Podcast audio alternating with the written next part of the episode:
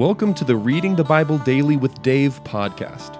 This podcast is devoted to helping increase your daily exposure to God's Word with a short scripture reading and brief commentary on key ideas, themes, and theology in each chapter. Now, please join your host, Dave Jenkins, for today's episode. Well, welcome back to the Reading the Bible Daily with Dave podcast. My name is Dave, and I'm the host for this show. And today is January 24th, and today we're going to look at Genesis 24.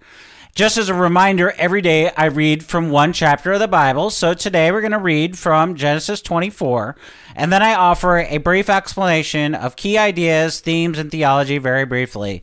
My goal is to get you into God's Word for about 5 to 20 minutes every day. So let's get into our reading now from God's Word in Genesis 24. Genesis 24 says this.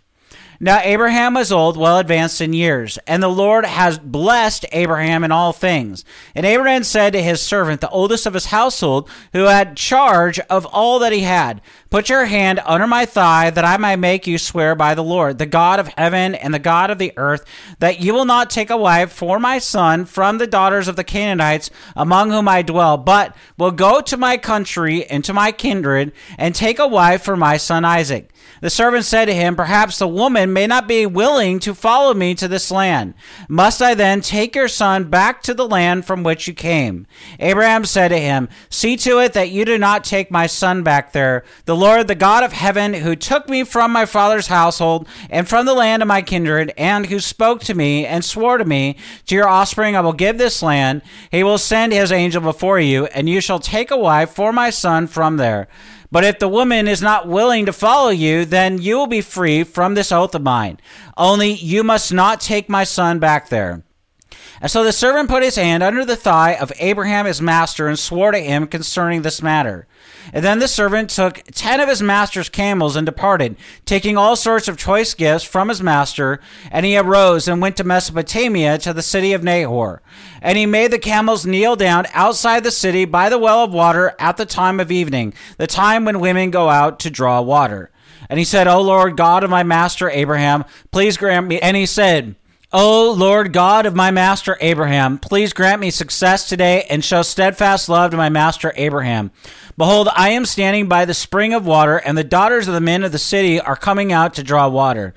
Let the young woman to whom I shall say, Please let down your jar that I may drink, and who shall say, Drink, and I will water your camels, let her be the one you have appointed for your servant Isaac. By this I shall know that you have shown steadfast love to my master. And before he had finished speaking, behold, Rebekah, who was born to Bethuel, the son of Milcah, the wife of Nahor, Abraham's brother, came out with her water jar on her shoulder. The young woman was very attractive in appearance, a maiden whom no man had known. She went down to the spring and filled her jar and came up. And then the servant ran to meet her and said, Please give me a little water to drink from your jar. And she said, Drink, my lord. And she quickly let down her jar upon her hand and gave him a drink. And she had finished giving him a drink. She said, I will draw water for your camels and also until they have finished drinking. And so she quickly emptied her jar into the trough and ran again to the well to draw water. And she drew for all his camels. The man gazed at her in silence to learn whether the Lord had prospered his journey or not. And when the camels had finished drinking, the man took a gold gold ring weighing a half a shekel and two bracelets for arms weighing ten gold shekels, and said, Please tell me whose daughter you are. Is there a room in your father's house for us to spend the night? She added, We have plenty of both straw and fodder and room to spend the night. The man bowed his head and worshipped the Lord and said, Blessed be the Lord, the God of my master Abraham, who has not forsaken his steadfast love and his faithfulness towards my master. Now, as for me, the Lord has led me in the way to the house of my master's kinsman. Then the young woman ran and told her mother's household about all these things. Rebekah had a brother whose name was Laban. Laban ran out towards the man to the spring. And as soon as he saw the ring and the bracelets on her sister's arm, and heard the words of Rebekah her sister, thus the man spoke to me. He went to the man, and behold, he was standing by the camels at the spring. And they said, Come in, O blessed of the Lord. Why do you stand outside? For I have prepared the house and a place for the camels. And so the man came to the house, and unharnessed the camels, and gave straw and fodder to the camels. And there there was water to wash his feet and the feet of the men who were there with him. And then the food was set before him to eat. But he said, I will not eat until I have said what I have to say. He said, Speak on. And so he said, I am Abraham's servant. The Lord has greatly blessed my master, and he has become great. He has given him flocks and herds, silver and gold, male servants and female servants, camels and donkeys. And Sarah, my master's wife, bore a son to my master when she was old, and to him he has given all that he has. My master made me swear, saying, You shall not take a wife for my son from the daughters of the Canaanites in whose land I dwell, but you shall go to my father's house and to my clan and take a wife for my son. I said to my master, Perhaps the woman will not follow me. But he said to me, The Lord before whom I have walked will send his angels with you and prosper your way. You shall take a wife for my son, from my clan, and from my father's house. Then you will be free from my oath when you come to my clan. And if they will not give her to you, you shall be free from my oath. I came today to the spring and said, O Lord, the God of my master Abraham, if now you are prospering the way that I go, behold, I am standing by the water of the spring. Let the virgin who comes out to draw water, to whom I shall say, Please give me a little water from your jar to drink. And who will say to me, Drink, and I will draw water for your camels also? Let her be the woman to whom the Lord has appointed for my master's son. Before I had finished speaking in my heart, behold, Rebekah came out with her water jar on her shoulder, and she went down to the spring and drew water. I said to her, Please let me drink. And so she quickly let down her jar from her shoulder and said, Drink, and I will give you camels also. And so I drank, and she gave the camels drink also. And and then I asked her, "Whose daughter are you?" And she said, "The daughter of Bethuel, Nahor's son, who Milcah bore to him." And so I put the ring on her nose and the bracelets on her arms, and then I bowed my head and worshipped the Lord and blessed the Lord, the God of my master Abraham, who led me by the right way to take the daughter of my master's kinsman for my for his son. Now then, if you are going to show steadfast love and faithfulness to my master, tell me, and if not, tell me, that I may turn to the right or to the left. And then Laban and Bethuel answered and said, The thing has come from the Lord. We cannot speak to you bad or good. Behold, Rebekah is before you. Take her and go, and let her be the wife of your master's son, as the Lord has spoken. And when Abraham's servant heard their words, he bowed himself to the earth before the Lord. And the servant brought out jewelry of silver and of gold and garments and gave them to Rebekah. He also gave to her brother and to her mother costly ornaments. And he said to the men who were with him, ate and drank, and they spent the night there. And when they arose in the morning, he said, Send me away to my master. Her brother and her mother said, Let the young woman remain with us a while, at least ten days. After that she may go. But he said to them, Do not delay me, since the Lord has prospered my way. Send me away that I may go to my master. And then they said, Let us call the young woman and ask her. And they said to Rebekah and said to her, Will you go with this man? She said, I will go. And so they sent Rebekah, their sister, and the nurse, and Rebe- Abraham's servant and his men. And they blessed Rebekah and said to her, Our sister, may you become thousands of ten thousands, and may your offspring uh, possess the gate of those who hate him. And then Rebekah and her young woman arose and rode on the camels and followed the man. Thus the servants took Rebekah and went his way. And now Isaac had returned from Beer Roy and was dwelling in the Negeb. And Isaac went out to mediate in the field towards evening. And he lifted up his eyes and saw, behold, there were camels coming. And Rebekah lifted up her eyes, and when she saw Isaac, she dismounted from the camel and said to the servant, Who is that man walking in the field to meet us? The servant said, It is my master. And so he took her veil and covered herself. And the servant told Isaac all the things that he had done. And then Isaac brought her into the tent of Sarah, his mother, and took Rebekah, and she became his wife, and he loved her. And so Isaac was comforted after his mother's death. And so in this chapter, what we see, what we've read, is that a wife is given for Isaac. And this account tells us how Rebekah becomes Isaac's wife and forms one of the longest episodes in this book of Genesis.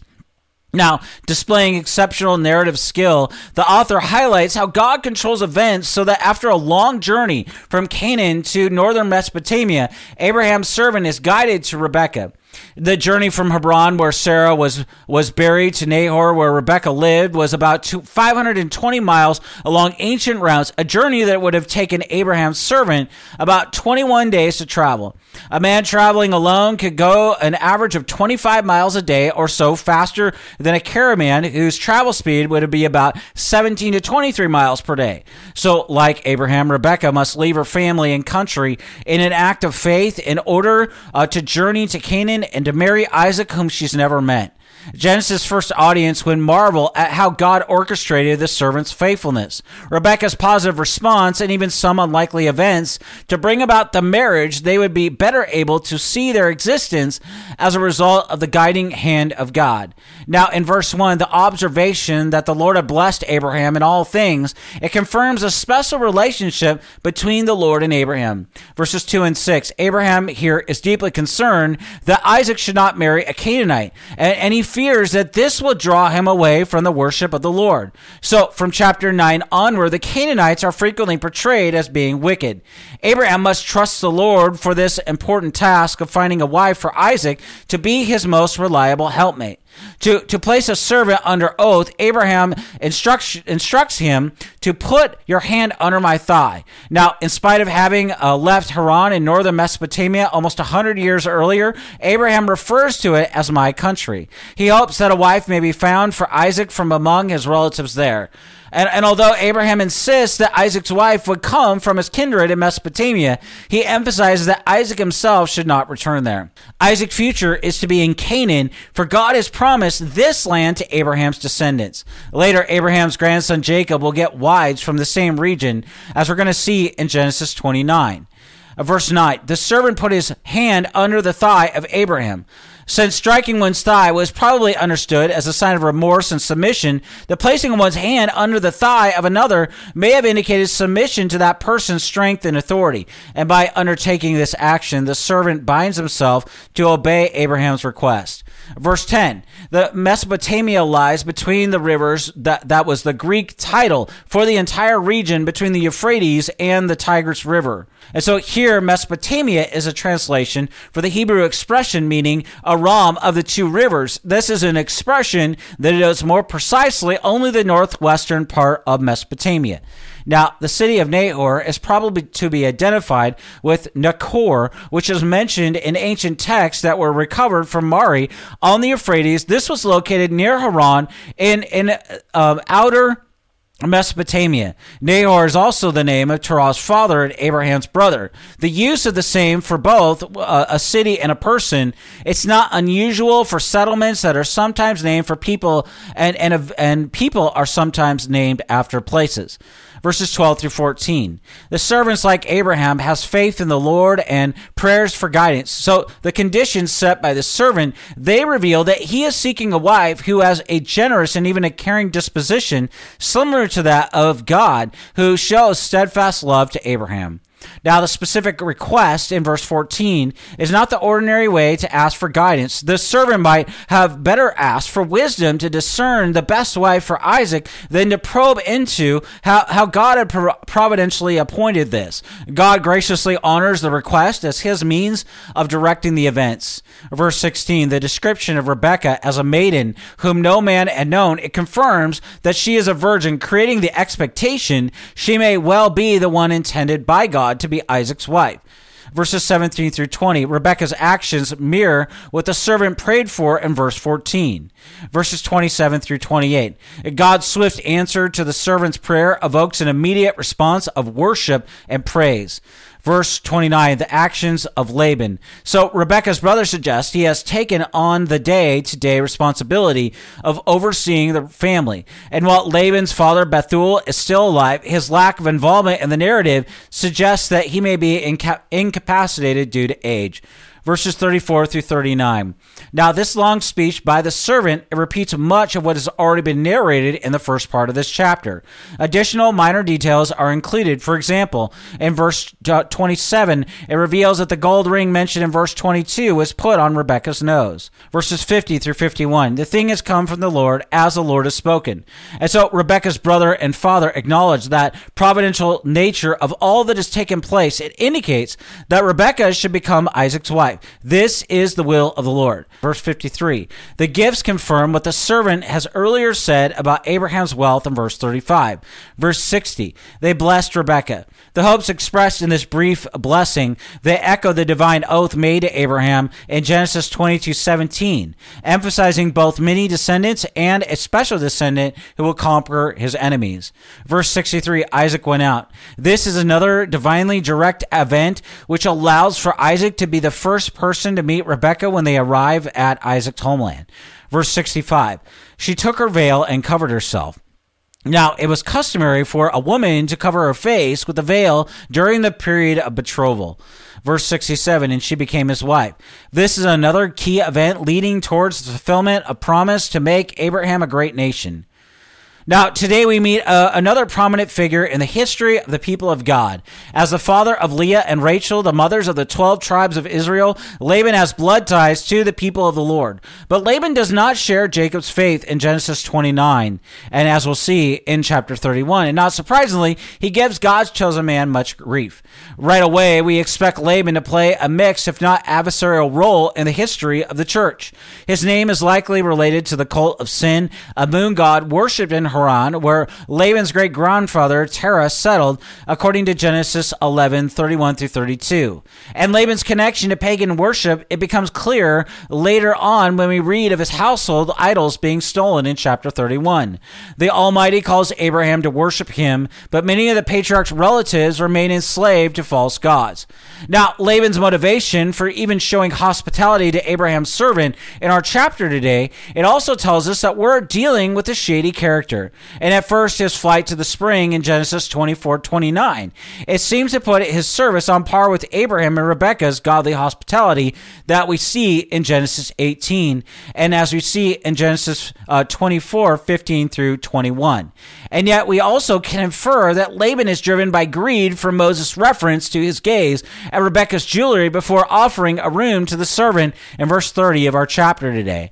Now, Laban's specific mention of camels in verse 31 when he could have animals, it further supports this point as dromedaries were a luxury even for the wealthy in that day. Well, you see, Laban recognizes the possibility of material gain from this stranger and even serves him in hopes that he's going to profit. Now, Laban's mercenary disposition, it's also plain later on when he suckers Jacob into 14 years of service in Genesis 29 and even attempts to cheat his nephew out of his wages in Genesis 30, 25 to 36. And although not a believer, Laban would give wives to Isaac and even Jacob, and thus more descendants for Abraham. His motivations, though, were not pure, but the Lord used them to accomplish his sworn oath to Abraham. And thus God is shown to be sovereign over the believer and the idler alike, and often uses those with crooked motivations to help his people, like we see in Daniel 3. We should not fear the machinations of the wicked, for the Lord will ultimately use their intent uh, for for evil to even further his intent for good, as we see in Romans 8:28. So whether it happens now or in the new heavens and the new earth, God will make the wicked intentions of his enemies work for the good of his people. He may even bring them to repentance to and increase his kingdom as he did with Joseph's brothers, as we'll see in Genesis 50. Or the Lord might even put our foes under our feet, as we see in 2 Timothy 2, 11 through 12. Well, whatever course he adopts, take courage that though others around you may even have questionable intentions, all is going to work out for your final good. Well, in Matthew 13, 24 through 30, it records the parable of the wheat and the tares that Jesus gave during his teaching ministry. In this story, uh, Christ tells the seed of the serpent, in some ways, he even advances it alongside his holy people. Uh, this wheat will finally win out over the tares, but until judgment day, the devil's seed will also be growing.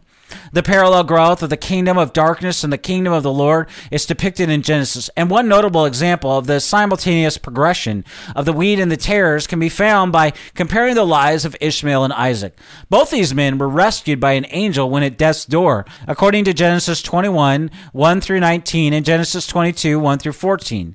Ishmael and Isaac are both promised many descendants in Genesis 21, 18 and Genesis 22, 15 through 18.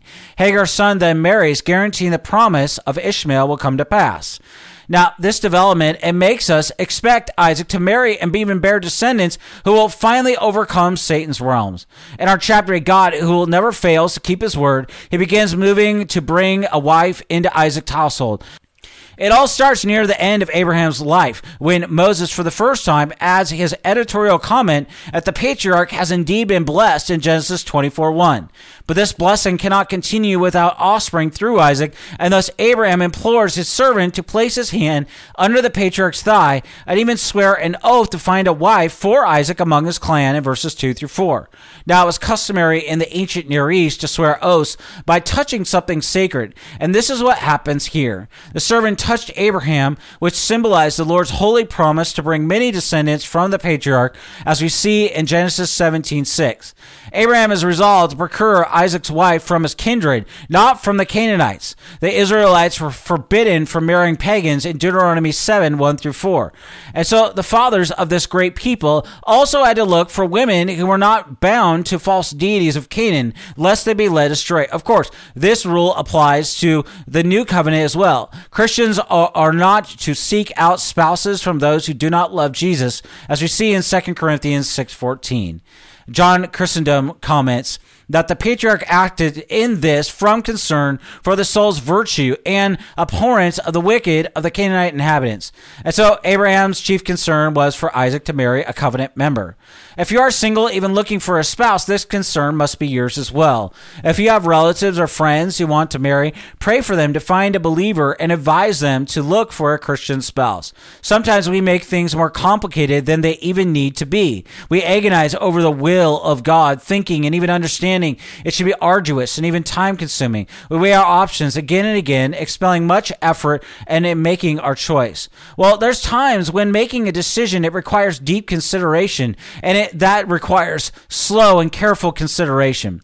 But in many cases, discerning the will of God is actually very simple, and it does not even require a special sign from above or an, an, extraordinary insight to make the right choice.